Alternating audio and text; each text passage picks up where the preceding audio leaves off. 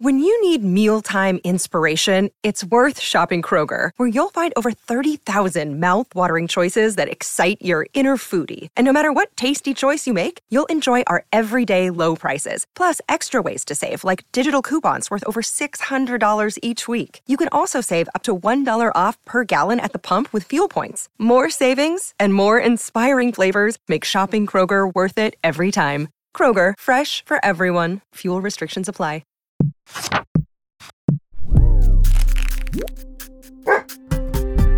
Una produzione Doghier. Il DDL ZAN è una norma che non serve. Sono gli eterosessuali quelli da difendere. Sono Francesca Michelin e questo è Maschiacci, uno spazio nato per dare spazio perché un giorno termini come ingegnera, avvocata e architetta saranno comuni.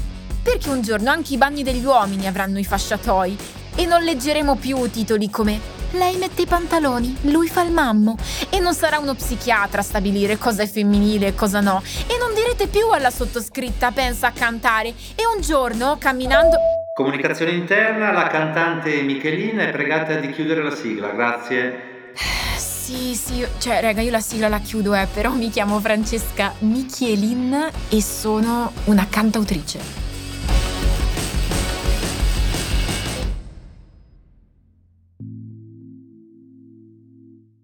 Laureato in ingegneria delle telecomunicazioni, è un politico italiano che ha condotto molte battaglie come la promozione e l'ottenimento del primo registro anagrafico italiano delle coppie di fatto, aperto anche alle coppie omosessuali. In particolare però ha lottato con tutto se stesso per il disegno di legge che prevedeva l'inasprimento delle pene contro i crimini e le discriminazioni contro omosessuali, transessuali, donne e disabili, contro omotransfobia, misoginia e abilismo, che però è stato bloccato in Senato. Oggi sono felice di conoscere il deputato Alessandro Zan. Ciao Alessandro. Ciao Francesca, felice anch'io. Grazie davvero di, di, avermi concesso un po' del tuo tempo nella tua agenda che immagino sia fittissima. Immagino anche la tua, immagino anche la tua. No, vabbè, sì, però ovviamente con altre responsabilità. Infatti volevo chiederti come stai e come ti senti in questo periodo. Beh, sono un po' tramortito, devo dirti la verità, Francesca, perché eh, il fatto che mh, sia caduto il governo, perché delle forze, diciamo, irresponsabili l'hanno fatto cadere, ha prodotto degli effetti terribili, perché sia sul piano sociale che sul piano dei diritti. Sul piano sociale perché stavamo approvando delle, dei provvedimenti molto importanti, ad esempio il taglio del cuneo fiscale che significa una mensilità in più in busta paga per tutti i lavoratori. Certo. Il fatto che sia caduto il governo ha impedito di realizzare questo provvedimento che andava incontro al fatto che eh, l'inflazione è aumentata, che il caro energia, lo vediamo tutti i giorni, la benzina costa più di 2 euro al litro, eh, c'è... Sì eh, il caro delle bollette, del, il costo dell'elettricità, il del gas, insomma, tutte queste cose qua fanno sì che lo stipendio non basta mai. E dunque aver portato una mensilità in più faceva la differenza per molte persone. E poi c'è tutta la questione dei diritti. No? Abbiamo iniziato il DDL ZAN alla Camera, era arrivato al Senato, è stato bocciato la prima volta, però eravamo ripartiti e speravamo di riuscire ad approvarlo, perché se la legislatura fosse durata fino ad aprile del, mm-hmm. dell'anno prossimo, i tempi c'erano per approvarlo. Eh, il fatto che abbiano fatto cadere questa legislatura e dunque il governo eh, ha interrotto tutto. E adesso bisogna ripartire da zero e, e dunque sono molto molto arrabbiato per questa decisione che ha penalizzato gli italiani veramente su tutti i fronti, dal punto di vista sociale, dal punto di vista economico, dal punto di vista eh, civile. E allora adesso però bisogna rimborcarsi le maniche e ricominciare. Noi facciamo sempre questo gioco con i nostri ospiti per iniziare appunto il nostro dialogo, cioè rivisitiamo la carta d'identità. Dimmi se ti riconosci. Mm-hmm. Nome Alessandro. Mm cognome Zan e non DDL Zan, come pensano alcuni. Esatto. Nato vicinissimo alla città dove si è laureata la prima donna al mondo, esatto. ovvero Padova. e sei mestrino in realtà in provincia di Padova. Sarà un caso? Mm, no, essendo io un femminista convinto, assolutamente no. Allora, eh, questa è la storia, cioè volevo raccontarla velocemente della donna che, che ho citato. Lei è Elena Lucrezia Cornaro Piscopia, classe 1646, enfant prodige di una nobile famiglia veneziana che già da piccola dimostrò di avere un'intelligenza sopra la media. Era molto determinata a laurearsi in teologia e presentò regolare iscrizione all'Università di Padova, sostenuta in tutto e per tutto dal padre. Beh, è una cosa bella che sia stata sostenuta dal padre, perché di solito non succede alle figlie femmine. A quell'epoca ancora nessuna donna aveva mai osato laurearsi. E il vescovo Gregorio Barbarigo, Barbarigo, adesso sempre qua, tutte pronunce difficili oggi, cercò di impedirlo pure a lei.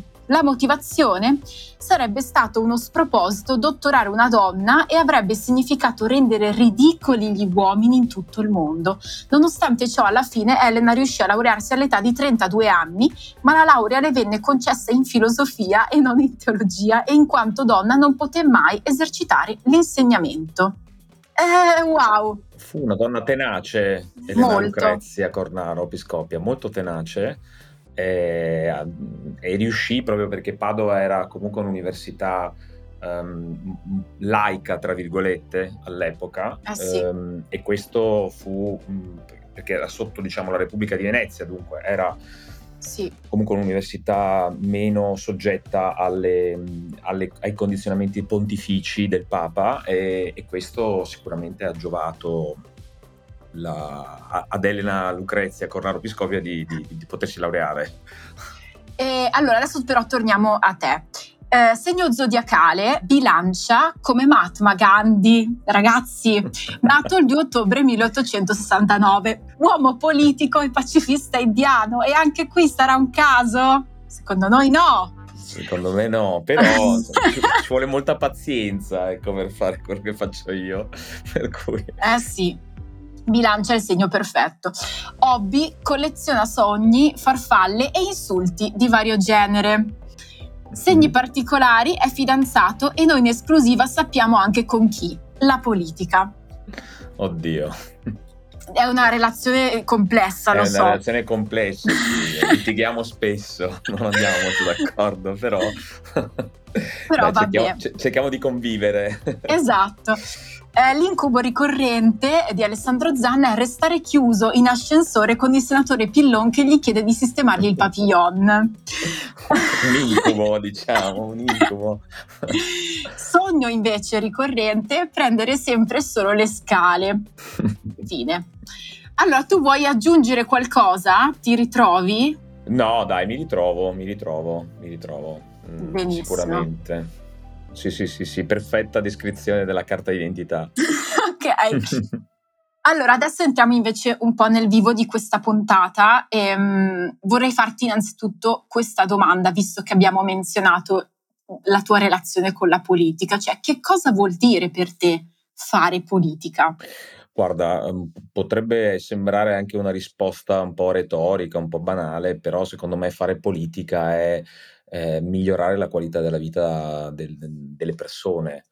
Eh, il che non significa essere un superuomo, una superdonna no, al comando, eh, cioè della serie eh, l'uomo forte o la donna forte al comando è, è uguale, eh, con in tasca soluzioni eh, magari a problemi complessi. Ecco, secondo me è l'esatto contrario, ovvero partire dal, dal basso, no? da un'azione collettiva. Cioè le cose migliori che si fanno in politica sono quelle che vedono la partecipazione delle persone perché poi tante persone che costruiscono un percorso anche in modo orizzontale poi arrivano a una soluzione che è migliore per tutti. Invece se le, le soluzioni partono dall'alto in modo verticistico, sono calate poi dall'alto al basso e non funzionano quasi mai. Ecco perché la politica secondo me deve essere partecipazione, deve essere orizzontalità dove il decisore politico è l'ultimo step del, di un percorso che viene, che viene fatto dal basso. Bellissima questa cosa della visione orizzontale e non verticale, veramente è simbolica, però è davvero stupenda. Cioè, il politico deve essere un facilitatore, secondo me. E certo. questo è mh, mhmm, almeno quello che io ho inteso fare sin da quando ho iniziato a fare politica. Nel tuo primo libro, che si chiama Senza paura, edito da PM, eh, racconti il tuo percorso di attivista e di politico. Eh, se dovessi aggiungere un capitolo oggi, soprattutto dopo quello che è successo con il DDL promosso da te, che cosa racconteresti? Ma racconterei eh, dell'Italia che non si è arresa a quell'applauso, perché poi eh, in- nel libro manca appunto quell'ultimo capitolo, cioè cos'è accaduto dopo che i senatori tutti bianchi, cisgender di una certa età hanno applaudito non per aver approvato una legge, ma per averla affossata. Ecco, cos'è accaduto? È accaduta, c'è stata una grandissima reazione, reazione molto ferma, molto importante dei, ehm, dei giovani soprattutto, e dunque racconterei la forza mh, della speranza che non si è spenta, eh, anzi la speranza che deve essere coltivata e deve diventare azione. Ecco perché non dobbiamo permettere che quell'applauso sia l'ultima fotografia di questa battaglia, l'ultima scena di questa battaglia, ma dobbiamo continuare a lottare proprio perché quel, quell'applauso venga smentito, ecco, venga smentito da, dai fatti. E dunque racconterei questa, la, la, reazione che c'è stata dell'Italia, della società civile, dei giovani a quell'orribile applauso. Sì, tra l'altro quell'orribile applauso che a me ha fatto venire proprio i brividi, ma proprio di, di sdegno, mi ha fatto molto pensare anche a quanto di fatto sembra che una parte della politica non viva nel presente, non viva immersa in un presente, non si interroghi su che, di che cosa hanno veramente bisogno le persone e soprattutto l'altra cosa che mi ha molto colpito e che rimarrà sempre in me come domanda proprio della serie ma perché, ma perché, ma perché? Cioè perché alcune persone pensano che tutelare qualcuno significhi automaticamente non tutelare loro. Perché queste persone pensano questo secondo te?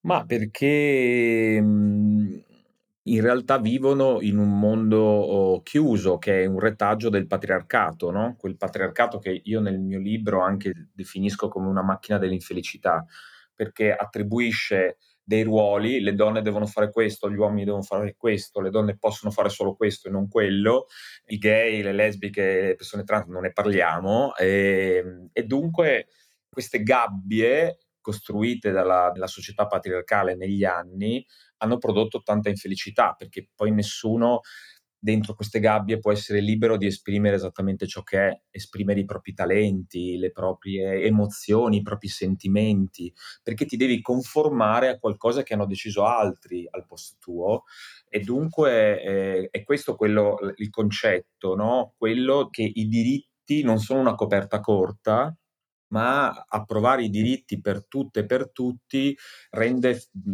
più giusta, più equa e dunque più felice tutta una sua società. E queste persone cis, bianche, eh, di una certa generazione, giusto per semplificare, eh, con quell'applauso in, incarnavano proprio il patriarcato, ma il patriarcato che nella società eh, sta sempre di più scricchiolando, no? sta, sta perdendo l'appuntamento con la storia, eh, perché le persone fortunatamente sono più oggi con, più consapevoli dei loro diritti, delle loro, di che cosa sono, di, di, di chi sono, di cosa vogliono e dunque è questa la forza secondo me anche di, di una legge come di DL Zan, che, per cui tante persone si sono viste, hanno visto in questo come un'opportunità di, di liberazione, no? di libertà due anni di battaglie di questo tipo sono state molto importanti ecco, per, per, la nostra società, anche se non abbiamo perso il, il primo appuntamento, però è solo, è solo rimandato. Sì, mi piace molto l'espressione che hai utilizzato, hanno perso l'appuntamento con la storia. È proprio così, perché la storia sta cambiando e deve evolvere il nostro pensiero, il nostro linguaggio. E soprattutto la frase ehm, estendere la libertà di qualcuno non vuole dire privarla a qualcun altro, secondo me dovrebbe essere messa proprio all'ingresso boh, delle scuole elementari, cioè dovrebbe essere un concetto che impariamo fin da piccoli. Io volevo chiederti proprio come ultima domanda, diciamo un po' più profonda, volevo chiederti qual è secondo te il confine tra libertà d'espressione e violazione della dignità umana e di conseguenza quindi mancanza di rispetto, perché questo concetto non è assolutamente chiaro, basta solo aprire Twitter e prendi paura. Sì, anche perché sono state raccontate un sacco di fake news, no, su questa legge. In poche parole potremmo dire, mhmm, ehm, la mia libertà arriva quando, uhm, non limita la tua. Ehm, e dunque la libertà, mhmm, di espressione che è fondamentale, no, nelle nostre nelle repubbliche democratiche, perché pensiamo a quello che succede in Russia: se tu protesti contro la guerra eh, se va bene vieni arrestato, se va male vieni anche ucciso, cioè eh, c'è una repressione eh, del dissenso molto forte in quei paesi, perché sono paesi non democratici. Ehm, e dunque è una cosa preziosa, però l- la libertà di, es- di espressione, la libertà di opinione non può mai limitare la libertà di un altro o addirittura mettere in pericolo la vita di un altro, perché se io dico la famiglia è formata solo da un uomo e da una donna, questa è un'opinione. Io non la condivido perché, anche perché no, non è vero nella società. Certo. Eh, se ci apriamo gli occhi vediamo che ci sono tante famiglie al plurale, tanti tipi di famiglie, però è comunque un'opinione. Se invece eh, qualcuno, magari eh, attraverso i social oppure in un comizio, pensiamo, eh, incita all'aggressione fisica o ad esempio all'omicidio nei confronti delle persone LGBT, ehm, per fare un esempio, le persone con disabilità, oppure sì. fa una, un crimine d'odio misogino contro uh, le donne eh, pubblicamente nel, in rete, sì. ecco questa non è eh, una opinione, ma è un incitamento all'odio, che è punito per l'odio razziale e religioso nel nostro paese, sì. con la legge Mancino, ma che mancando il DDL ZAN non è invece punito per, le altre, eh, per gli altri gruppi sociali che vengono appunto attaccati da questo incitamento all'odio. E, e questo semplicemente è uno degli obiettivi del DDL ZAN, cioè estendere la legge Mancino e eh, tutelare e proteggere anche le altre vittime eh, di odio.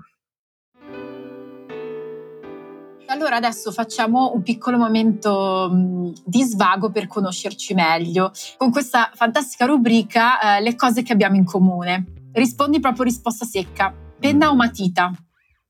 Matita. Io penna. Baci o abbracci?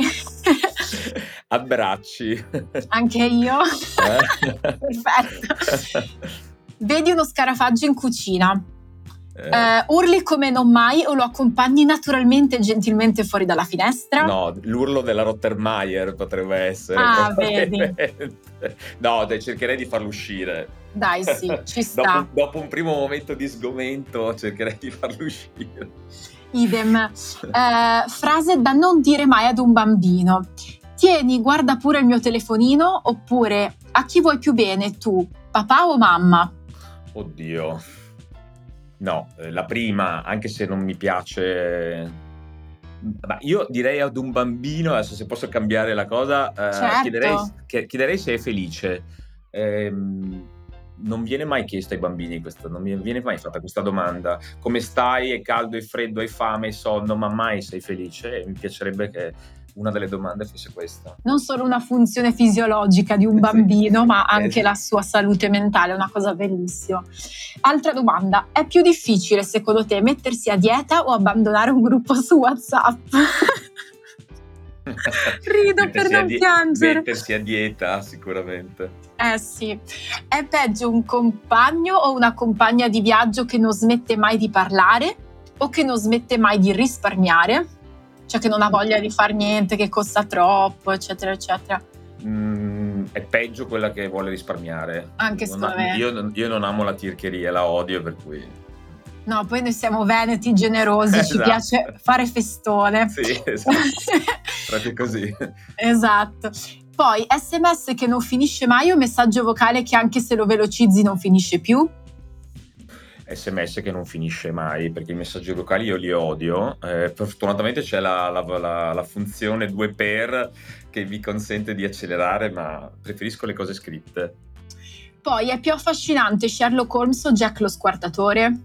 Jack lo squartatore, no, a parte... Co- sì. Sicuramente. Ci, ci sta. Chitarra o pianoforte? Pianoforte. Uguale. E poi ultima domanda, mi raccomando. Spritz liscio con l'Aperol? Spritz col Campari. Bravo! Questa, era, questa era trabocchetto. Io direi Spritz Select, tipo. Sì, sì, meglio il Campari, guarda. So che è un po' troppo... Forte. Però il Select è... sì, è più veneziano, è più... È no, vero. Mi, mi piace il bitter, ecco, diciamo. Ecco, benissimo, allora possiamo dire che abbiamo diverse cose in comune e, e ci sta.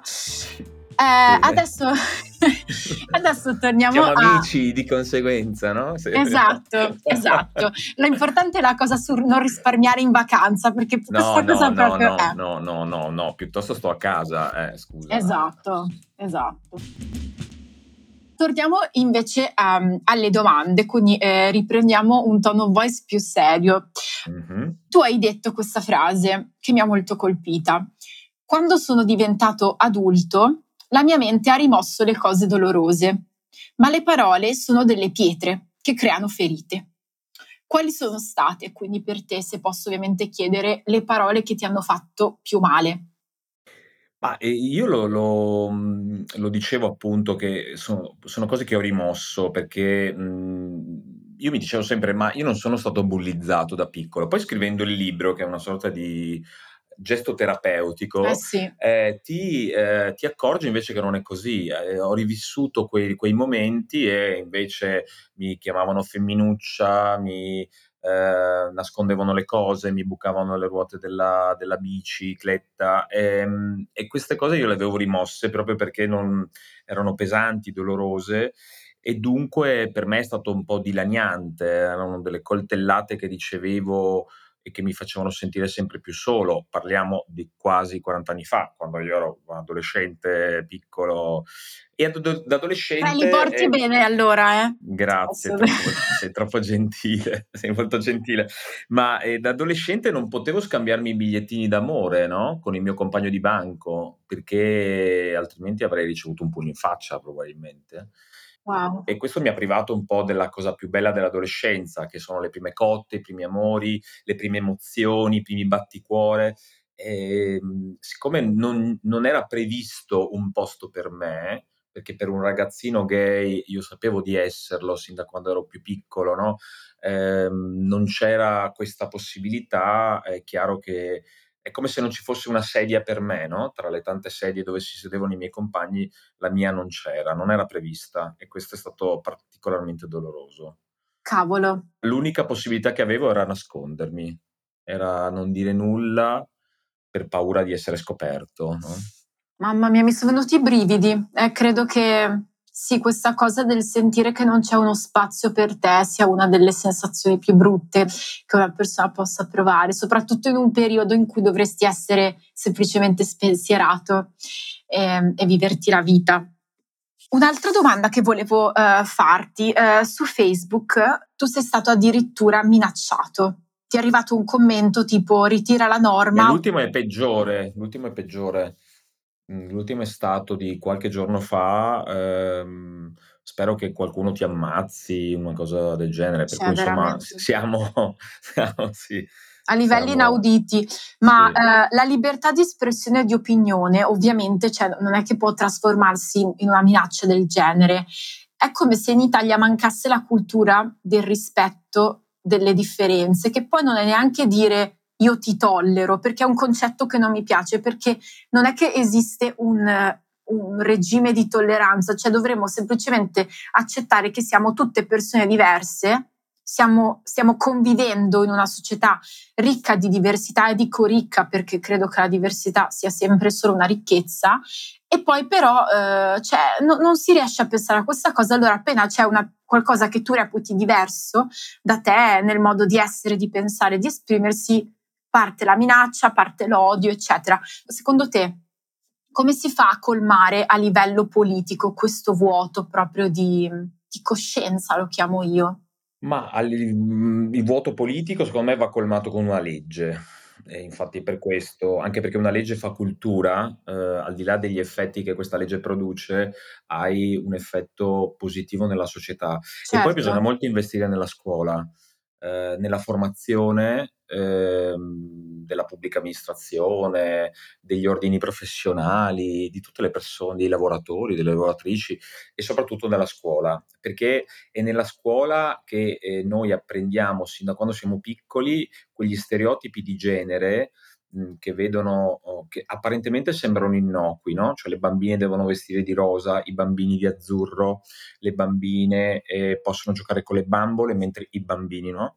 Le bambine possono piangere, i bambini no, sei un ometto non devi piangere. Eh sì. Eh, eh, ehm, e tutti questi stereotipi, se se vengono coltivati, poi possono diventare qualcosa di peggiore, no, di pregiudizio, e dunque io mi pongo dinanzi a te non come una persona alla pari, ma in una sorta di superiorità. Esatto, è la famosa cosa, e, no? E, e questo poi magari legittima alcune persone ad agire eh, delle, delle, violenze, delle discriminazioni, delle esclusioni, fino ad arrivare all'estremo atto del femminicidio, che non è altro che una persona che è cresciuta, che ha stratificato, che ha introiettato tutti questi stereotipi, fino a farlo in un momento di, di, di follia, compiere il, il gesto estremo del, di, di, ammazzare qualcuno, di ammazzare una donna, eh, perché magari quella si era eh, aveva espresso la libertà di, di, mollarlo o di intraprendere un'altra, un'altra strada della sua vita. No? E, ehm, e, dunque decostruire gli stereotipi di genere, cioè ovvero ehm, dare la possibilità a tutti i bambini e a tutte le bambine di esprimersi per quello che sono, no? con i colori, eh, con i giochi, con eh, i capelli, ad esempio, con, con le loro libertà, eh, è la cosa migliore per, per, farli crescere poi pienamente sereni. E, e consapevoli del fatto che l'altro, l'altra è una ricchezza, non è un, un non è un problema, non è un ostacolo. Esatto, e, e soprattutto non è qualcosa che tu devi tollerare mettendoti dal punto di vista io sono la persona tra virgolette normale e devo tollerare. Cioè, esatto. secondo me quella è anche una prospettiva sbagliatissima. Assolutamente. E, ehm, ed è per questo che nella scu- scuola, che è l'agenzia educativa più importante, bisogna investire tanto in questo. Però eh, si fa fatica perché nelle scuole è difficile parlare di questi temi, è difficile parlare di educazione sessuale e, e questo complica chiaramente tutto, perché poi eh, i bambini e le bambine, le persone, ovviamente a seco- dei, dei programmi che siano commisurate con la loro età, però sono, sono percorsi contro le discriminazioni che bisognerebbe, che bisognerebbe, fare. Poche scuole purtroppo le fanno, poche eh scuole. Eh sì. Ma infatti c'è sempre questa cosa, tra l'altro leggevo questo post qualche tempo fa che diceva è assurdo che ci sia tutta questa, che ne so, pornografia del dolore in merito alla guerra in Ucraina, ad esempio, ci fanno vedere questi morti così senza trigger warning alla famosa ora di cena, poi però non vedrai mai pubblicità con, eh, che ne so, donne eh, che baciano donne, uomini che baciano uomini, e quando c'è una pubblicità leggermente più aperta, che non sia sempre la solita coppia, qualcuno si scandalizza e dice eh, ma c'erano i bambini, eravamo a tavola, i bambini hanno visto queste cose, li scandalizziamo. E si torna sempre al concetto della paura. Perché si ha paura di tutto questo? E, e, e ritorno anche sempre sul DDL. Perché secondo te chi ha bloccato il DDL aveva così tanta paura di questo disegno di legge?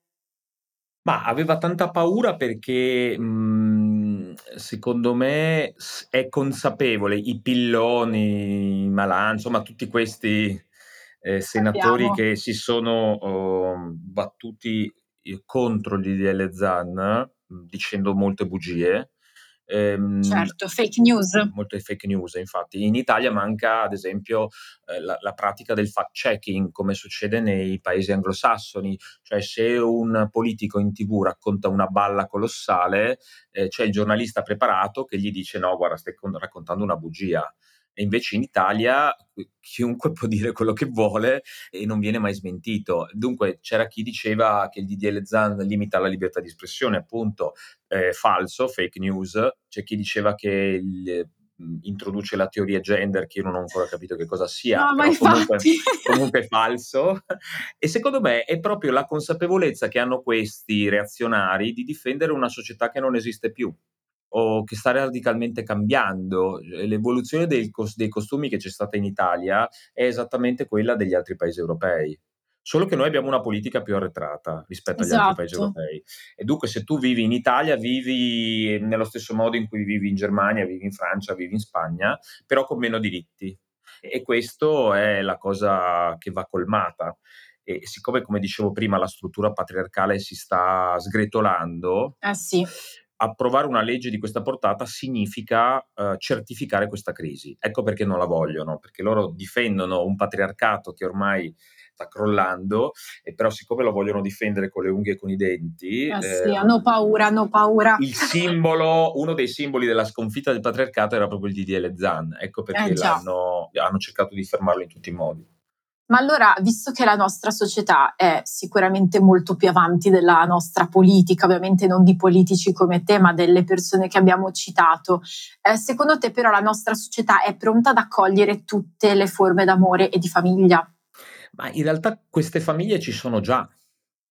Eh, ma pensiamo anche n- non solo alle famiglie arcobaleno, omogenitoriali, dove ci sono due mamme, due papà eh, e queste eh, sono famiglie che esistono in Italia e sono tante e dunque è grave che queste famiglie non siano riconosciute perché poi chi ci rimette sono i più piccoli.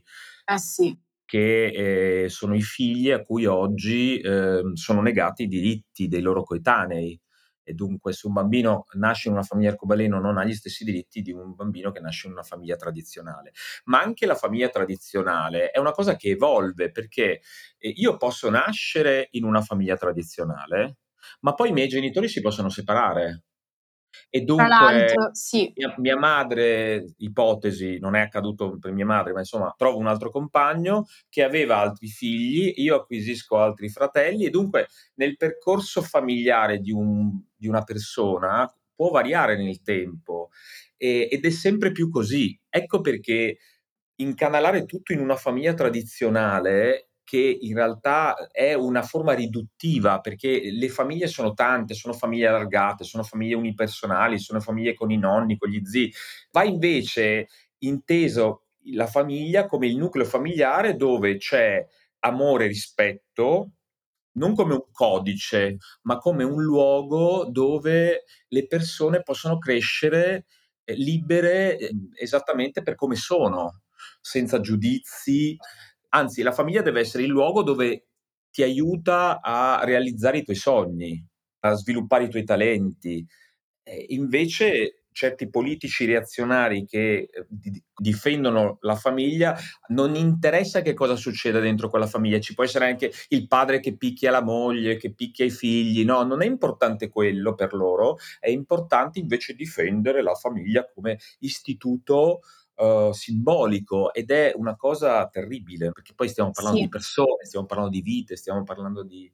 Ecco, eh, di cuori che cuori. hanno bisogno di sentirsi amati e liberi. E tra l'altro, appunto, sempre tornando alla domanda che eh, io stessa ti ho fatto, cioè siamo pronti ad accogliere, secondo me appunto si ritorna sempre a quello che dicevi anche tu, cambiare la prospettiva, non devo essere io in un insieme come pensiero giudicante a dire ecco io includo te e te no, semplicemente dire io faccio parte di una complessità e devo rispettare questa complessità perché appunto la famiglia è il luogo dove c'è l'amore, a prescindere da chi siano i genitori, se ci sono, eccetera, eccetera. Eh, guardiamo la prima ministra finlandese, no? Sì. Eh, la Sanna Marin, che è eh, nata da una famiglia arcobaleno, nata da una famiglia di due mamme ed è stata la più giovane, sarà una coincidenza, non lo so, ma è stata la più giovane premier eh, donna della storia. Eh, eh, wow. Come a dire, no? Uh, ecco, altro che eh, nelle famiglie arcobalene i bambini crescono con... no, crescono bene come, come, tutte le altre. Forse in quelle ci sono meno pregiudizi, ecco, eh, e dunque eh, il caso della prima ministra finlandese eh, è, è, è, appunto quella di una, di una, giovane donna che ha assunto una carica così importante, così, così presto e così, così giovane. Ascolta, io volevo chiudere con questo gioco che si chiama La settimana mm-hmm. enigmatica. Okay. Eh, in, sì, in ogni puntata praticamente ci divertiamo eh, a giocare a questa settimana enigmatica, che non è l'enigmistica ma è l'enigmatica. Eh, comprende ovviamente tantissimi giochi, ci sono i cruciverba, gli indovinelli, eccetera. Per te però abbiamo scelto il gioco Aguzza la vista. Ma Oddio. visto che il nostro, eh sì, il nostro però è un podcast, eh, noi quindi eh, lo chiamiamo Aguzza l'udito. Ok. Allora, ora leggerò tre frasi assurde Mhm. che sono Mm. state dette sul DDL Zan. sì, tu, dovrai aguzzare l'udito e dirmi quale di queste non è mai stata detta. Mhm. Allora, la prima. Potrebbe diventare reato che un bambino ha una madre e un padre o che un uomo non partecipi a competizioni femminili di donne. Vera o falsa? Dovrei sentire le altre, però dai. Beh, spero sia, eh, non so, perché ne hanno dette veramente di tutti i colori. Io, tra l'altro, quando in Parlamento ascoltavo queste cose, facevo tipo, ah, cercavo di non, di non Sì, ascoltare certo, perché hai sono fatto bene. terribili. Eh, spero falsa. No, allora, anche se sembra una frase pronunciata eh, in maniera sgrammaticata, infatti non Eh. riuscivo neanche a leggerla, se ho notato, Eh, eh. in realtà questa frase è stata detta da Alberto Balboni, Fratelli d'Italia. Mm. Eh, ragazzi, Eh, grande filosofo. dialettica soprattutto. Poi, seconda frase, la legge Zan discrimina le persone eterosessuali. Serve una legge contro l'eterofobia. Questa è vera, l'ha detta Matteo Salvini. Yes, promosso. Esatto. Esatto.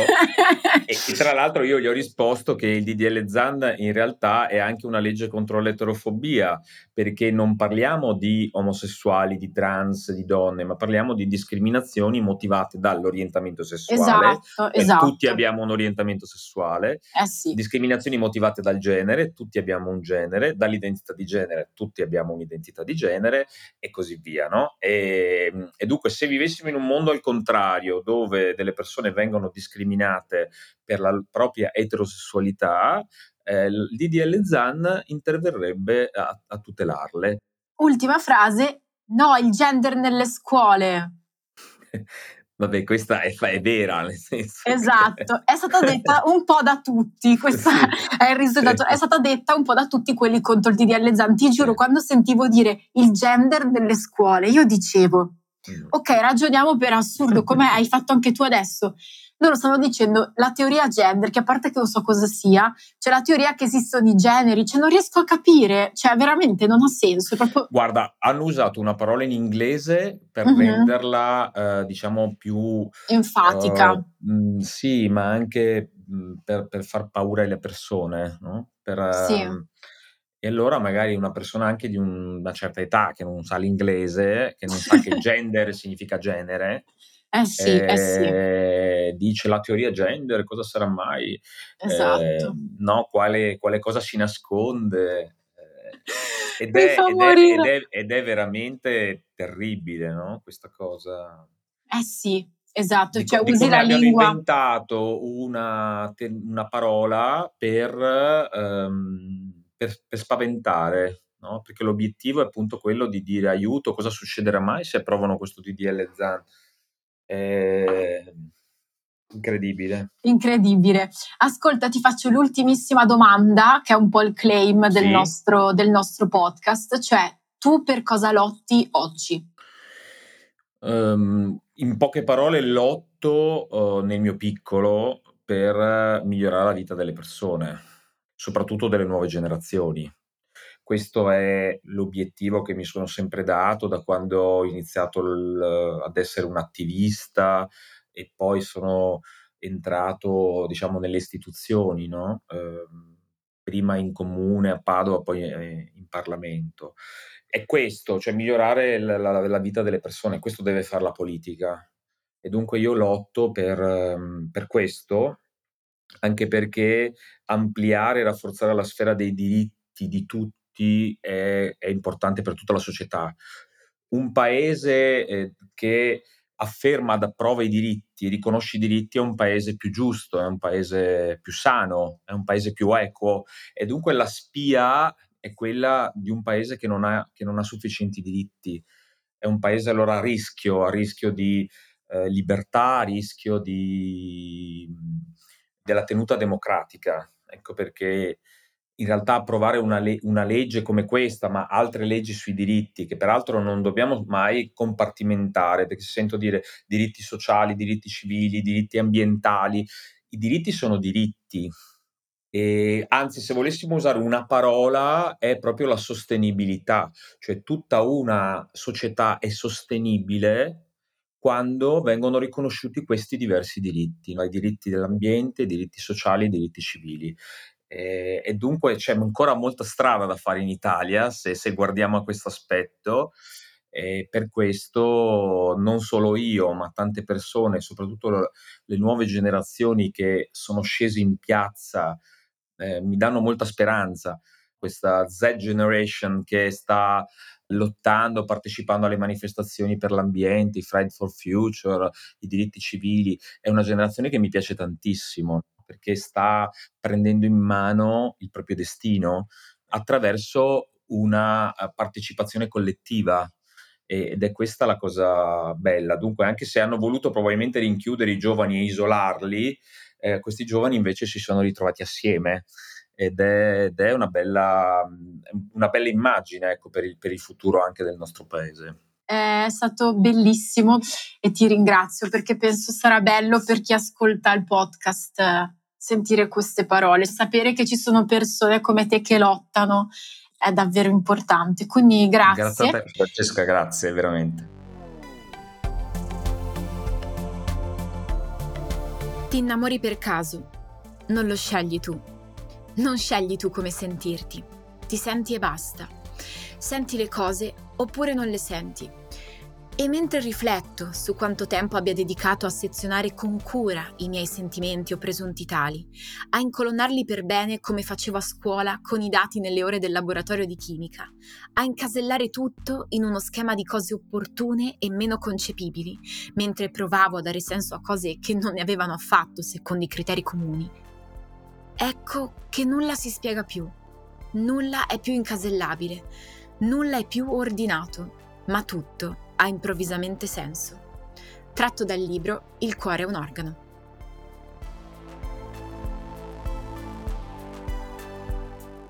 Grazie a tutti, a tutti e a tutte per aver ascoltato Maschiacci.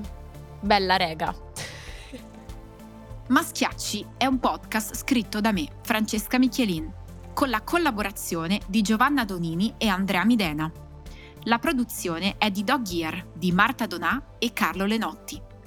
Il coordinamento è di Silvia Gianatti e Irene Oriani. La sonorizzazione è di Pasquale Lo Savio. La copertina è di Andrea Lodetti.